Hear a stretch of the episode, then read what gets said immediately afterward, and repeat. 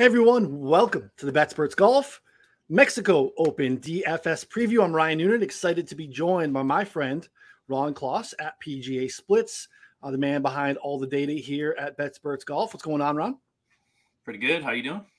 I'm good. I'm good. I'm excited to talk. Uh, well, Mexico. We got a little bit of a unique event again, two weeks in a row, right? We had last week with the Zurich with the team event, and now we have a new course, which is different. We had a few of these uh, last couple years with COVID stuff where we had like you know the concession and we had uh, Palmetto, like some courses that we typically don't see in the rotation. These are always very interesting events here, and we have a what feels like a swing season field. Uh, other than, of course, Jon Rahm, who in some circles you consider still the number one golfer in the world. Though obviously Scotty has a, a fair shake of that. So uh, let's kick it off at the top before we really get into the field, buddy. Let's talk a little bit about the research you've done. I know this is a big part of your research there on the weekends heading into Sunday night, Monday morning as we kind of flip the calendar every week. This is different. Again, having to find something, some information to kind of piece together the golfer archetype that we like to kind of target on this week. So I want to get some I have some questions on that for you too, but talk to us a little bit about some of the work and some of the research you've done on the course. Yeah, you know, it's kind of a lull in between majors here. You know, it's either a week you love or you hate. Um, you know, usually it's a type of week where if you kind of know the lower end players well and you do your research, you know, there's definite edges to be gained. And so, you know, every week's an opportunity, and I think you have to view it that way. So, um, yeah, like you said, there's really no data, there's no course history to draw from. I mean, I was, you know, a lot of people digging deep into satellite photos, you know, trying to get a glimpse of the course. Uh, I mean, it appears even the players are flying blind this week. Um, Chase Seiffert, who's in the field, he told me yesterday that he knows nothing about the course except what he saw on the plane trip you know, when he flew over because, you know, the airport's right next to the course. So kind of a learning experience for everybody. Um, so yeah, it's a par 71 course, measures 74, 56 yards. Um, it ranks as the seventh longest course on tour. Uh, kind of a unique track. It has five par, par threes to go with four par fives and only nine par fours. So the par threes are pretty average in length, uh, but you have five of the par fours over 475 yards, and then you have three par fives over 585 yards. We have wall to wall paspalum grass surfaces. Um, and again, not a common grass on the tour, but it's kind of used on these coastal courses. It's known for its stickiness.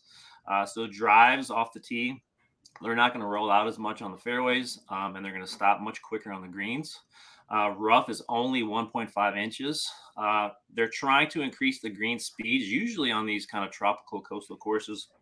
Pretty slow greens. Paspalum is naturally slow. Um, but they're trying to get up to an about an 11.5 on the Stimpmeter, which is pretty average for the tour. So we'll have to see how that plays out. I think it's really important not to forget that this is a resort course, um, definitely designed for golfers with higher handicaps, not PGA Tour pros. Um, obviously, the they've done a bunch of things to lengthen the course, changed from a par 73 to a par 71. Uh, coastal winds could be a factor here. Now, looking at the early weather reports, it looks pretty good. I don't even see many wind, uh, much wind above 10 miles an hour. But um, usually, um, just doing some research on uh, reports, um, it appears uh, winds almost like clockwork around noon each day tend to increase. So that's another thing to keep an eye on. Definitely, if you're playing showdown lineups, um, a lot of reports about how much easier it is to play the course in the morning. So um, that'll be interesting to kind of see as we go along here. Um, so along with the wind, the length, you have 11 holes with water danger, 106 bunkers, numerous large sandy waste areas. Um, and so kind of getting into the actual uh, strokes game part here. Off the tee, um, you have very wide fairways, perfect for bombers who love to hit a ton of drivers. Uh, you got five holes that present water danger off the tee. But looking at the satellite photos, there's really only two holes that have water that's really tight to the landing area. So okay. players are going to have a lot of room off the tee. Um, with a lengthy course like this, um, you're going to have a higher than average amount of approach shots from uh, uh kind of around 100, 175 plus yards. Uh, you're going to have 10 greens that have water in the vicinity on approach. So that might be the toughest part for players. Um, Greg Norman, who designed this course, uh, very typical to, to how he how he uh, creates these layouts. Um, most greens have at least two deep bunkers that players will have to deal with. And while the greens are larger than average, second shot accuracy will be crucial. Um, and, and, just kind of wrap it up here. Um, some course reviews talk about the greens being elevated, and it's really hard to get a good grasp on the actual green complexes. Um, a lot of bunker areas, like we said, so sand saves will take on importance. Uh, but one thing for sure with sticky rough and slower greens, uh, there's kind of less touch involved with chipping and putting. And so, you know, those, whether you're a weak putter or strong putter, you kind of all tends to be neutralized on these types of greens. So, um, tee to green is, uh, I believe, really important this week. And that's interesting. If there's going to be no wind here, it seems like, again, as you mentioned, a resort style course with big old fairways, not really penal rough uh, these guys could go at this in a big, big way uh, if wind is not going to be a problem. So that's going to be interesting to see. I want to remind folks too at the top before we get into the players here. Uh, two shows a week here on uh, the BetSperts Golf channel. Uh, we have the, the, DFS show here, obviously, YouTube and in podcast form, Spotify, Apple. Uh, in the morning on Tuesdays, we do the betting show as well. That's already in the books. So uh, subscribe, rate, and review wherever you're watching or listening. We really appreciate that busier weeks, better weeks. Um, no offense to the Mexico Open. We'll also do a Wednesday roundtable where we can answer some questions, you know, handle some of your DFS betting, late minute stuff on Wednesdays. I'll look for that in the coming weeks. So, all right, Ron, at the top, it's really, like I said, it's a swing season type of field. No offense to this field. I mean, they matter. Um, there's FedEx Cup points here that matters. There are paychecks that matter. There are tour cards that matter. Um, a win here is a win here. And really, Jon Rahm is here. And outside of Jon Rahm, it is a kind of a second tier field. A lot of the guys, uh, you know, in the on the betting board that are priced in the 20s are typically guys that are priced in the 30s or 40s. Um, you just they high tide raises all ships here. They're kind of just all pushed up outside of Rahm, who is obviously a massive, um, going to garner some massive ownership. I would expect on DraftKings because he is such head and shoulders above the field. The problem is you and I have kind of talked base, touch base on this too. Really don't like the six case. So getting up to Rahm kind of forces your hand to take some shots down below. It's a little early. We don't have a ton in the way of early ownership numbers, but it's kind of a yes no, I think, on Rahm. Um, are we playing him, jamming him in, and making the rest fit? Again, like I talked about this on the betting show. Like there's a lot of narratives that you could tell yourself, like he's going down here to cash a check. He's not like this could be a vacation week. Like this guy plays 22, 24 events all year. He has 30 weeks in which he could take a vacation. He is a very wealthy young man. Uh, he can go to, you know, Puerto Vallarta whenever he would like. I don't think he would want to plan the vacation around one of his weeks that he's playing golf. Now, again, that could be not true. It just doesn't make sense to me that he's going down there just to cash a check. This isn't a sponsorship thing. This isn't like a home country type of event. Like I think he's going down there to compete and get a win. He hasn't got a win since the U.S. Open late last year. Um, Rahm, what do we do?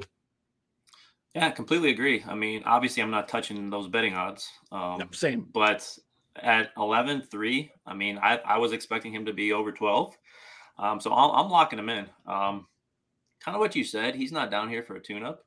Um, just knowing his personality, I think he's pissed off that he's dropped a third in the world. So, you know, when you see a guy like Scheffler just dominate the news and um, these other guys who kind of are going past him slowly, you know, all the chatter about how he's, you know, regressed or whatever, mm-hmm. um, I can see him being very motivated.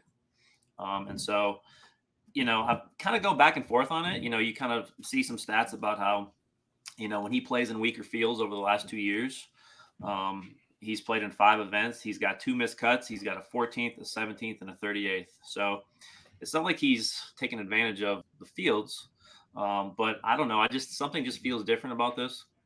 Um, you know, in my opinion, I'm playing him, and you know, as we kind of get kind of down a little bit lower, I think it's easier because the rest of these guys in this top tier, um, you know, you've got some win equity with you know Kevin Na, you know, Tony Finau, you know, obviously he's, you know, another guy we'll get to here. But um, once you get below this top tier, like the win equity just drops rapidly. And so to me, I mean, 11 3, um, I, have got to play Jon Rahm. I'm going to play him a bunch. Yeah. So let's say he is hypothetically 33%. Let's say he is is owned at that rate. Um, it's a jam him in and be overweight type of situation. Um, or you just kind of want to match or you just want to be a little heavy.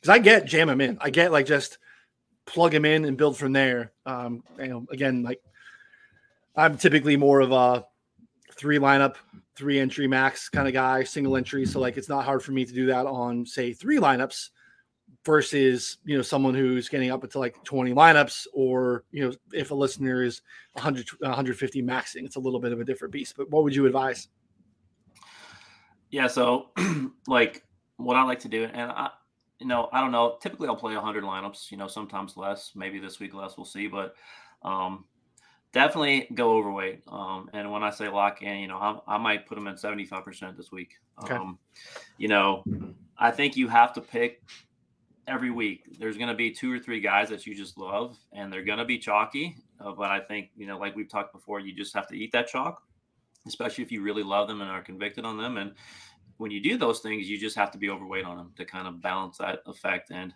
um, i think there's when you get you know we talked about you know the 6k not being great i think there are some pretty good viable options in, in the 7k that you can kind of pair with him um, and so yeah he's he's a guy I'll, I'll, probably at least be double the weight of the field on whatever that is, if not more.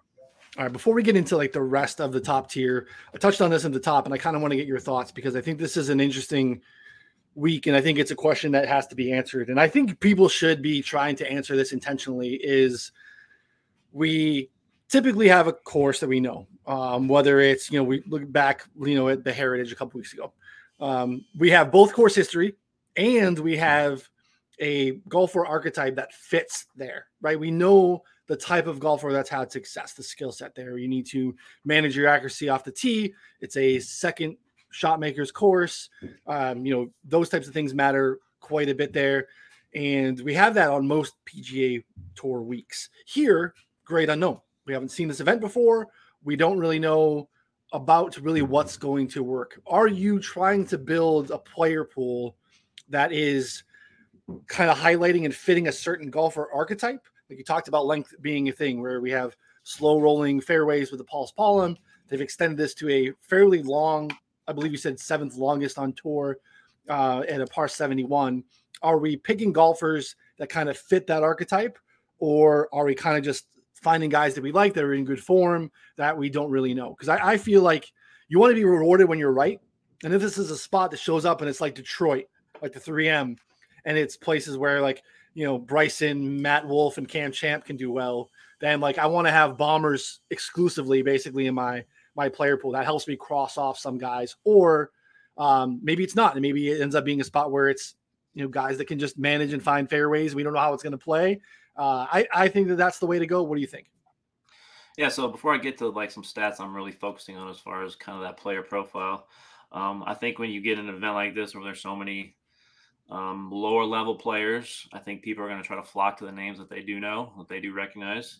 Um, one thing I really like to do in fields like this, where the event is just the strength of field is so weak, is kind of focus on players who have longer term, or I should say, going back in time as far as you know long term form.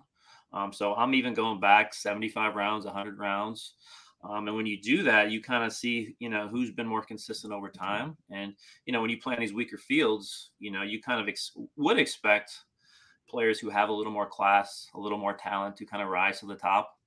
Um, so even a guy like Charles Howell, who's kind of mid-priced here, you know, um, he's a guy who, you know, long term, you know, he really pops here. And so that's kind of one thing I'm focusing on is, is kind of looking back in time a little more instead of just recent form. Um, the one thing I do in my model that I put out each week is I uh, a group of stats I call the core four, which are kind of in my mind the four most important stats for the week. Um, and so definitely driving distance is one. Um, my strokes gained approach model is the second one. So I'm really focusing on proximity from 175 plus yards in. Um, and then I think comp courses, uh, we're talking, you know, like Puerto Rico, um, Corales, um, even TPC San Antonio, which is another Greg Norman course. Mm-hmm. Um, I think TPC or not TPC, but uh, Concession. I think that course fits as well. Um, there's there's a couple others, but I'm really looking at those, um, and those, of course, at least half of those have paspalum greens and paspalum grass um, that, that have been played on. So kind of looking at that, and then finally, I think another big one here, like you talked about with the scoring, you know, it's probably going to get at least 20 under, maybe even more. Um, birdie opportunities within 15 feet. I think that's important this week. Um, so putting, I'm really not looking at that at all. You know, could this get into a putting putting contest, I think it definitely could. Um, but um, you know, with expected birdie fest, um, it makes sense to target players who are going to give themselves the best chance to have those birdie chances. Um, and so, like we said, with the putting kind of neutralized more on this surface. Um, so, players who can get their approach shots within 15 feet, you know, that's another thing I'm, I'm really looking at. So, I'm kind of targeting those four main areas this week. That's the thing that worries me with Rahm, to be honest, Ron, because if it's going to be a birdie fest, it's going to be something that is not going to be impacted by wind. You're saying that we're not going to have massive winds. Like, I don't know. I, I would want Rahm when he's the class of this field to be in a spot where it's really going to test his skills that separate him from the bottom of the these guys. Like these guys are all going to be able to go to your local muni and light it up. And if this is going to play like a resort course uh, with no wind and they can just kind of you know grip and rip off the tee, I feel like that kind of brings everyone in a little bit more, especially other bombers.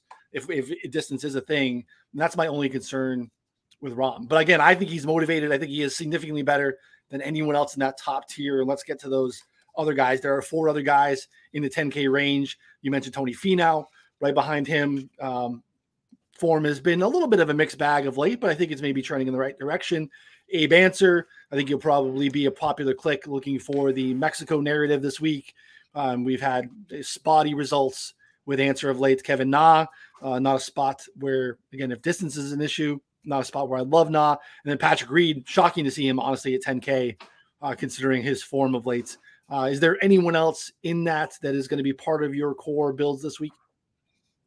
Yeah, Tony Finau for sure. Um, you know, he's long off the tee, which fits here. I think these wide fairways are going to kind of mitigate his wildness. You know, that's kind of one of the things he's struggled with lately is you know, just kind of being wide. Um, he's second in approach when I look kind of back at longer term form on hmm. approach, um, which really is going to play here. Um, you know, obviously his around the green play has been kind of poor recently, um, but um, if you remember the one title he did win in Puerto Rico was on these same greens, uh, the So you know that's another thing that really has me peaked um, on him. Um, yeah, Ancer, You know, I'm not going to touch him here, not with those injury concerns, and you know, I'm a little worried about Rust and you know how he's going to uh, kind of look here. I know, you know, you have the whole Mexico native or narrative, you know, with with him. Um, so, you know, even going down further, you know, like you said, Kevin Na, like a long course like this just doesn't appeal to me as far as playing him. Um, and then Patrick Reed, you know, I've got him coming at four percent right now. You know, so that's you know, do you do you pivot to him here? Um, the thing that kind of changes my mind on that is he's 113th in the field in driving distance, and so you know his distance has been going down lately, and so you know I can see maybe you know maybe doubling the field on him, maybe playing him 10 percent. You know, he did have a good recent finish on one of these postal courses. Um, I can't remember exactly which one it was. Might have been Puerto Rico. Um, but uh, yeah, it's just there's just not a lot to get excited about with these other three guys, and so I can, uh, for the most part, going uh, Rahm and Finau pretty top heavy there. Yeah, that makes sense. Reed's hundredth in ball striking over the last 50 rounds just isn't good enough. Really, all of his results are really kind of propped up by putting results. And if you're telling me we're kind of neutralizing that this week, it's uh, it's another guy that I want on a tougher track, right? When I think about where he's done well, um, again, he hasn't done much at all of late. And again, he, he's probably trending back closer to what we had seen in years past. Um, I do think that the, the nines are interesting. Again, this is kind of speaks to the week. A bunch of guys in the nines that are, you know, typically in the low eights, high sevens, uh, kind of drops off a cliff pretty quickly. Uh, Gary Woodland feels like he's going to be a very, very popular play this week at 99. Again, just the natural savings. I think that there are there's a case to be made that you can start a lineup if you're skipping Rahm or Finau with Gary Woodland. Um, again, checks the boxes from a distance standpoint. Uh, fairly decent in that range you're talking about from 175 to 200. So I like Gary Woodland. Again, we had a couple of T5s there in Florida. Form's been really tremendous outside of a pretty bad putting experience over there in Augusta, but otherwise he's been uh, playing some really good golf. Sebastian Munoz is a guy that like in a place like this, if we can get into like the high 20s, like Munoz can get like red hot and absolutely oh, yeah. yep. like go crazy here. Um, I'll probably look at a you know see what your first round leader model looks like. I typically like Munoz for those types of plays. It's got an early tee time. Maybe he avoids any of the wind there.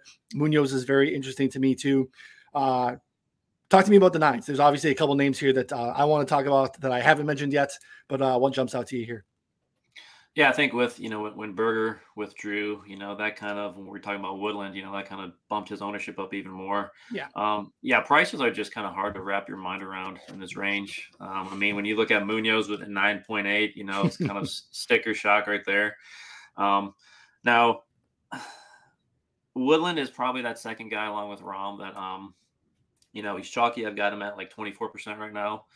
Um, but him and you know, I know we're gonna have our our Aaron Wise discussion coming up, but those are the three guys that I'm playing. I don't care what the chalk is. I'll be at least double, maybe triple the field on those three guys. Um, yeah, Woodland just checks every single box this week. You know, when when his odds came out, you know, I got him at 30 to one. Um, and so three top eights in the last two months. Mm-hmm. Um, he's fully healthy again. I mean, you can clearly see that with his driving distance. He's up to 14th on tour, not not just in the field, but on the whole tour, 14th yeah. in driving distance. I think fifth um, in the um, field. Yeah, 14th on yeah, tour. Yeah. Awesome.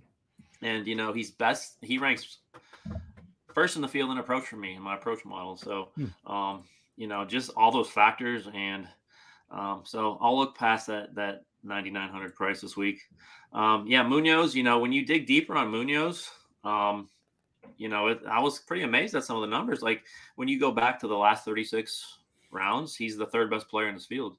Um, you know, obviously the putting is a little concern, but again, if we're not sure. if we're not worried about it, you know, um, he's been negative putting, you know, 13 of his last 15 events. Um, but yeah, he's been playing really well recently. Um, Cameron Tringale is a guy who um, definitely, you know, nine percent right now. I don't know if that's going to jump at all. But you know, the whole we've seen so many first time winners over the last few months, and you know, he's obviously one of those guys who's never won yet, played for a long time, but he's just so balanced in each area. Um, off the tee, he can get wild, but again, this is a course that's gonna you know mitigate that wildness off the tee. So, you know, I really like him at 9,700, um, and so kind of before we get, to, I'm going to let you start with Aaron Wise whenever you're ready for that. But uh, yeah, Woodland and Tringale are, are kind of my two in this upper nine range. I love.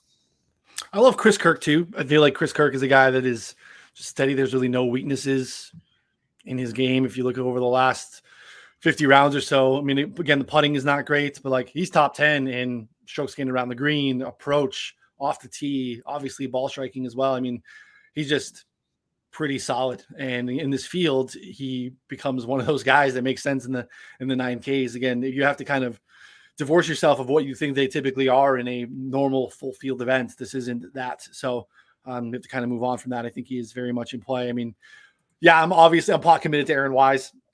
Um, he's not looking for his first win, but he is looking for that next win as we kind of ascend here. And again, like it's the form is pretty decent. Um, he's been playing some pretty good golf. If you look again over the last 50 rounds in this field, he's seventh in approach, uh, seventh off the tee. The distance isn't like he's not a bomber, but he is, you know, fair off the tee from a uh, distance standpoint. And then fifth, his strokes gained ball striking. So again, it is the putter. I'm hoping maybe there was some gains or there was something learned with a nice putting performance last time out at the RBC Heritage. Kind of, you know, trying to go back to what worked for him in college. Again, I, I'm definitely from a betting standpoint, I'm locked in on him. I've even been betting him and not playing him very much in DFS, but this week I'm all in. Yeah, just going back to the putting. So when you look over his last 11 events, he's actually gained putting seven of them. And so I know he's changed his putting stroke recently. Um, he's, um, you know, had a had a rough patch there. Um, I know everybody's kind of predicting him. This is kind of the year he's going to blow up. And, um, you know, eighth tee to green. Um, you know, he has the distance. He has a great history on these coastal type courses. Yep. Um, and so, yeah, he's a guy that, uh, you know, I'm not going to look past this week for sure. Yep. Cam Champ. I don't know what to do with Cam Champ, Ron, because he is an enigma outside of Augusta National. Uh, we mentioned earlier he did win. He earned his way to Augusta with a win last year in Detroit. But again, very much a similar bomb and gouge type of place. It was weird. He got super hot with the putter in Detroit. Like he gained like almost 10 strokes, I think, uh, on the greens that week. So again, like if we have there's no penalty to grip it and rip it, there is no one better off the tee than Cam Champ. I mean, there's still, I think, a ceiling there that we haven't that hasn't been realized. It just if you look at anything recently outside of Augusta, it's pretty uncomfortable to click Cam Champ. Yeah, totally agree. Um, and people are kind of talking him up even more now. You know, I have him around 13% ownership. Um, I kind of expect that to jump just because that the whole distance narrative. I think people are going to really jump on that. Um, but yeah, I mean, 10th at the Masters. I mean, he was actually second in greens and regulation there. Um, top five player here driving distance. You know, I have Wyndham Clark actually ranked first, so champ second. Um, you know what? When you think about okay, well, if his ownership gets up, obviously I'm going to be pivoting to Wise a lot. But when you kind of go below him, to me, I mean Brendon Todd, Russell Knox, Streelman. I'm not I'm not really playing either of those three guys here. Um, so another thing, like he tends to contend um, out of nowhere at courses like this. You know, mm-hmm. he just kind of pops and, um, you know, I just think where he can kind of rip it off the tee. Um, if he can get any semblance of that approach game like he had at Augusta, um, you know, I think you definitely have to play him here. It's just a matter of of how much you go here. So uh, yeah. I do like him this week, um, but just kind of monitor those uh, ownership numbers as we go. They could get problematic to your point because right around there, like you mentioned, the, that Todd Knox, Streelman, Matt Jones. Matt Jones played well last time out, but that's not a great tier here. Again, if you're building into that archetype of golfer, now uh, Feinberg and Andy wax poetic this morning about Russell Knox. Again, Russell Knox, from an approach standpoint, is going to check a lot of boxes. He can't really putt either, but again, we're knocking that off. But in the distance is something that's kind of in my way to be able to, to click Russell Knox.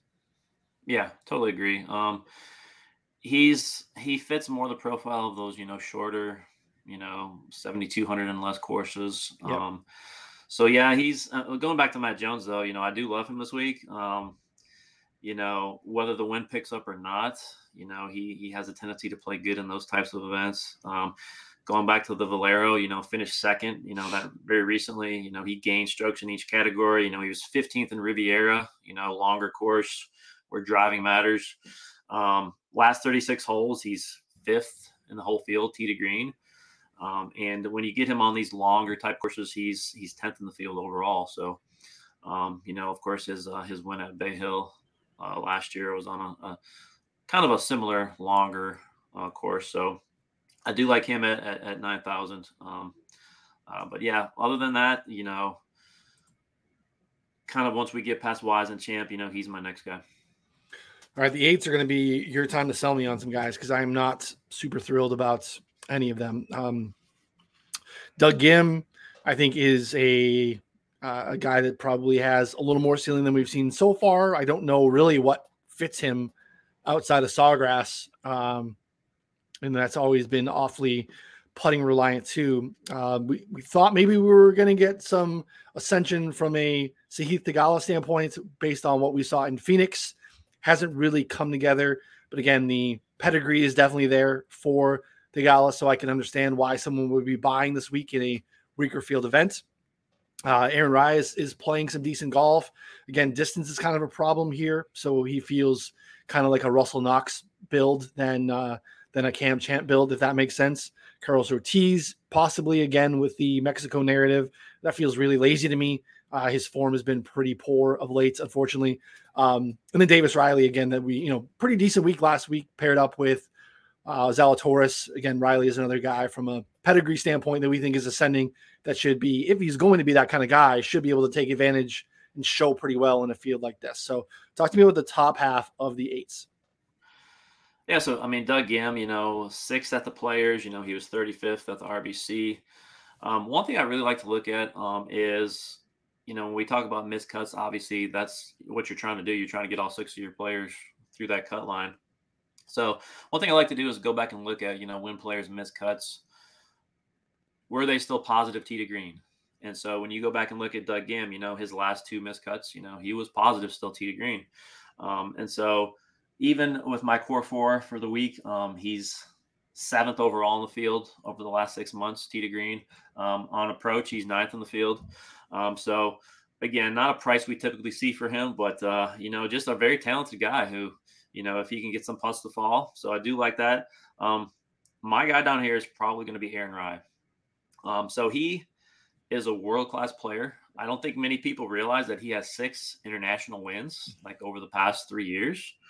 Uh, we've seen him this year, even on the PGA Tour, which it looks like he's he's pretty much committed to playing here. Um, he's got five top twenties this year.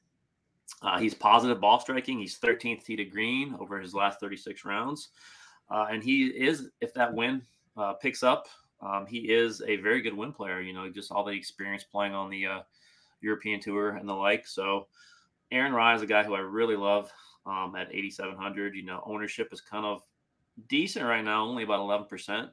Um, going down, Carlos Ortiz, like you said, um, he is a Vidanta Resort ambassador. You know, uh, he does the thing that does have me a little intrigued on him is he does play good on these longer courses. He's a great par five player.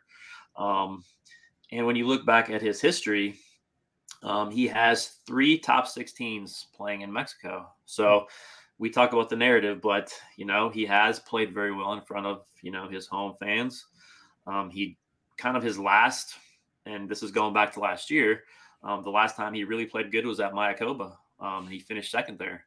So I am intrigued by him, and he's only coming in at you know six percent right now. So I think as of now, that's a that's a nice play. And like I said earlier, Charles Howell. You know, I know we're getting down a little bit lower here, but uh, he's a cut maker. He loves these coastal courses. Um, and if you kind of look back when he plays in these weaker field events, um, he feasts these type of weeks. You know, he he's a regular top twenty finisher, and yeah. You know, don't need him to win. I don't expect him to win. He may never win again, but you know, top 20, top 15, top 10, you know, he's very capable of, of pulling that off in a field like this. You get down here as well. CT Pan feels like a guy that very much is like an Aaron Rai. When you look at their profiles a little bit, it sometimes is a struggle with the putter, maybe a struggle a little bit uh, around the green, but really just from a you know tee to green standpoint, uh, they could show up pretty well. CT Pan is a is an interesting guy. We've seen random win equity with CT Pan as well. Uh, another guy too down here. I thought that we were going to be able to get at least from the betting standpoint. Uh, I hadn't looked at DFS pricing yet.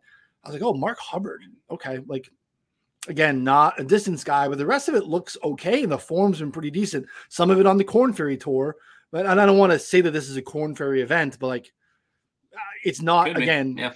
It's closer to that than yeah. it is maybe you know the what we'll see in a couple weeks in like Memorial or something. So um shocked at his betting number It was in like the 50s. Uh, I thought we was going to get like 100 to 1 on a Mark Hubbard outright or something like that. So that will not be on the card. But like Hubbard and DFS, perhaps. Um, he's popped in, in, some spots too over the years where you're not expecting him to show up, and there's a little bit of upside there too. So uh, any interest here in the bottom half of the eights?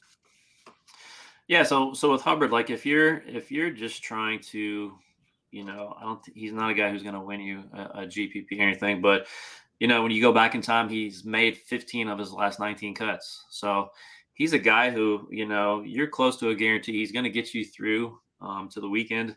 Um, yeah, you know, I, I, do like him here. You know, um, just going back up, really the only other guy, um, Lanto Griffin is, is, somewhat intriguing. You know, his, his form recently has not been good um, at 8,300 there. Uh, but kind of when you go back in these types of courses, you know, he's second in the field when we have easy scoring courses. Um, he's very consistent off the tee. Um, and kind of my my core four again, you know, he ranks 12th for me. Um, he's actually sixth in the field in opportunities gained. So he's putting himself in position. Um, he's just not making the putts. Um, and so he's really the only other guy um, that I am considering. Uh, Pan, like Pan to me, he's just, I worry about his distance on a course like this because he yeah. is kind of more of a more of a uh, Harbor Town type player. Um, but so, yeah, um, uh, I will, for the most part, be skipping this kind of lower 8K range and kind of heading into the sevens here. Agreed. There are three guys that I, I think, kind of check the boxes. I think two will be very popular, um, but in that archetype of distance, um, make a lot of sense. Uh, I think Austin Smotherman is going to be very popular down in this range. Makes a lot of sense and is playing better than you think. Actually, really, when you look over the last 50 rounds, he has been pretty terrific. Actually, I believe he is. uh Where is the Smotherman? I think he is fourth. Um, fourth in strokes gained ball striking, fourth in approach uh, over the last 50 rounds. It's just kind of wild. Again, distance checks the box there too. Uh, Wyndham Clark, as you mentioned, can just absolutely bomb it. Uh, is going to be a fairly popular play. Uh, Feinberg mentioned that Mayo is on Wyndham Clark. We do typically see a Mayo bump if it's a guy, especially down here, that he is you know touting. Um, you mentioned him being you know first in your off the tee model in distance, and then another guy that I don't think is going to be there that I think at least historically used to kind of check that box and be a guy that we want when it comes down to distance and a little bit of putting is Patrick Rodgers. It hasn't been there of late, but like it's a guy that I typically like to play in these spots. Um, again, it hasn't been terrific of late, but you can sell me on Patrick Rodgers. So those are kind of my three here in the upper sevens. Uh, this is a pretty full range. What do you think? Yeah, I, I love this range. Um, even going to the top at 7,900 with uh, Anirban Lahiri, you know, he's kind of been playing well recently. Four straight made cuts, finished second at the players. He's kind of boom, boom or bust on approach. You know, you just kind of don't know what you're going to get from him uh, each week. He does have a good record on Paspalum. Um, Chad Ramey, um, I think obviously everybody knows he just won Corales, but you know when you kind of dig a little deeper, you know he's got two top fives in the last six weeks. Um, he is fifth in birdies are better on these longer type courses. Um, he appears to love these kind of tropical Paspalum setups. Um, you know, he was 17th in Bermuda. He was fifth in Puerto Rico. Yeah. So he's a guy who, you know, um, people, you know, maybe the, the whole bias of, you know, he just won. I'm not going to play him again. You know, I think he's a great play here. Yeah, Smotherman, there's there's not much to dislike about him. Um, I know he really hasn't challenged, you know, any, you know, top of the leaderboard or anything like that. But to me, he's a prime breakout candidate here. Um, you know, I got him at 150 to one. Um, you know, betting when those odds came out. Um, you know, he's played on the PGA Latino America Tour, so he's got tons of experience playing down here in Mexico on these, you know, same type of courses. Um, Woodland's first in approach. He's actually second on my approach model. Um, and like you said, he's 23rd in driving distance. So, yeah. you know, he checked so many boxes this week. Um, and just going back to Patrick Rodgers, you know, I think it's a really kind of good buy low spot for him. I don't think, you know, I've got him at 5% right now. Um, the course suits his skills very, very good. Um, you know, he's long off the tee and he, he does tend to spray it around, but again, it's not going to hurt him here. Um, he's really good with his long irons. You know, he's 10th in proximity from 200 plus yards. And if this does get into a putting contest, I mean, he is one of the best putters in the field. So you kind of have to think about kind of his streakiness here. Just how weak the field is. I mean, this is a perfect event for him to kind of rise to the top. And then, yeah, finally, Wyndham Clark. You know, um, you know, I'm, I'm never hardly ever played him, but you know, he's trending upwards. He's made four straight cuts. You know, leads the field in driving distance. Um, he's third in the field in strokes gained putting. So again, kind of that driving putting combination. Um, and he does another thing. He has three recent top 22 finishes on uh, coastal courses. So hmm. just another thing to keep in mind about him. Yeah, when you look at Patrick Rodgers, real quick, um, we had numerous years in a row, um, basically from 2017 to 2021. He's losing anywhere between a half stroke and like 0.4 strokes per round on approach. Um, this year he is positive, uh, 0.02. But again, like he's field average in approach. But if you're that's like that's per round. Like that's two per event. Now again, I'm not always two per event because he's not always making the weekend. So sometimes it's one. But again, that's that's a massive improvement from a guy that was just kind of hemorrhaging tee to green. So again, like the distance is there. Spraying it's a problem, but spraying it's you know not going to be a problem here from all accounts. So yep, he's yep. very interesting to me, especially if he's going to be sub 10%, which I think he is going to be based off of some of the other names here. Uh, like I said, he's the same prices as Wyndham Clark. People like playing JT Poston occasionally, like Stallings, Smotherman. Like I think these guys are all going to garner a little bit more ownership. So Patrick Rodgers could be an interesting pivot down here. Uh, what else in the bottom half? Again, it's a pretty loaded list. Is there anyone else? Because I, I don't have a ton down here. Peter Uihlein at the bottom is an interesting guy to me at 7K. Again, he's been playing a little bit on the Corn Ferry with some, you know, middling results, can hit the ball pretty far. Again, he fits the archetype, and that's about it. Yeah, I could go on for a long time about this range, so I'll try to keep it shorter. But and just in general, like this, when you hit this range, you know, this will allow people, and me especially. So if you, if I want to play Rahm and Finau together, if I want to play Finau and Woodland, if I want to play Rahm and Wise, you know, eh, what I'm going to do is I'm going to take those four guys and I'm going to mix and match just a whole bunch of these guys on here. And so even going up a little higher to 7,500, Nate Lashley, you know, four of his last five events, he's finished in the top 30. He's a coastal course specialist. Um, you know, Alex Smalley, you know, he just mm-hmm. finished second at Corales. You know, he's 7,400. Um, he is, you know, really good uh, with his long irons. You know, he's 20th in driving distance, so he kind of brings that to the table as well. Um, going down, I really love Greyson Sigg um, at 7,300. I think he's a really strong play here. Um, even if he was your sixth, your last guy into your lineup, you know, he's made 16 of his last 20 cuts. So if you're just looking for a guy down here, just get me through six of six. Yeah. Um, seven of his last eight cuts he's made. So, I mean, when you combine that with the weaker field, you know, he's played well in strong field, stronger field events than this. Um, Tyler Duncan is a guy who he keeps popping every week in my model. Um, he's very consistent. Um, you know, made four or five cuts and his average finish position in those five events has been 27th. So, you know, he's kind of been playing much better recently. Um, Chase Seiffert, so he's made four straight cuts. Um, he grew up in Florida playing on courses similar to this with, with you know, water danger. Um, and he, you know, he told me he feels really comfortable on these types of courses, and you know, he kind of expects to excel on weeks like this. Um, and even going a little bit lower, I think Joseph Bramlett is another guy who Oh yeah. Um, Bomb it. Just just kind of a bombing, but but most people don't realize his ball striking as far as approach game is not that bad either. Um, like we said, like I said earlier, kind of with the preview, you know, carry distance off the tee is going to be important here, just because the the paspalum kind of stops your ball quicker in the fairway, so you're not going to get as much roll here. And you know, he's third in the field in carry distance. Um, long irons, he's 12th in proximity from 200 plus yards. When you look at the comp courses, he's sixth in the field. So to me, he's a perfect course fit here. Just you know, kind of similar to Champ almost, but he's kind of a cheaper version of Cameron Champ, and so yeah. I could very easily um, see him outscoring Champ this week. Um, so Bramlett's a guy who I'm going to be loading up on as well.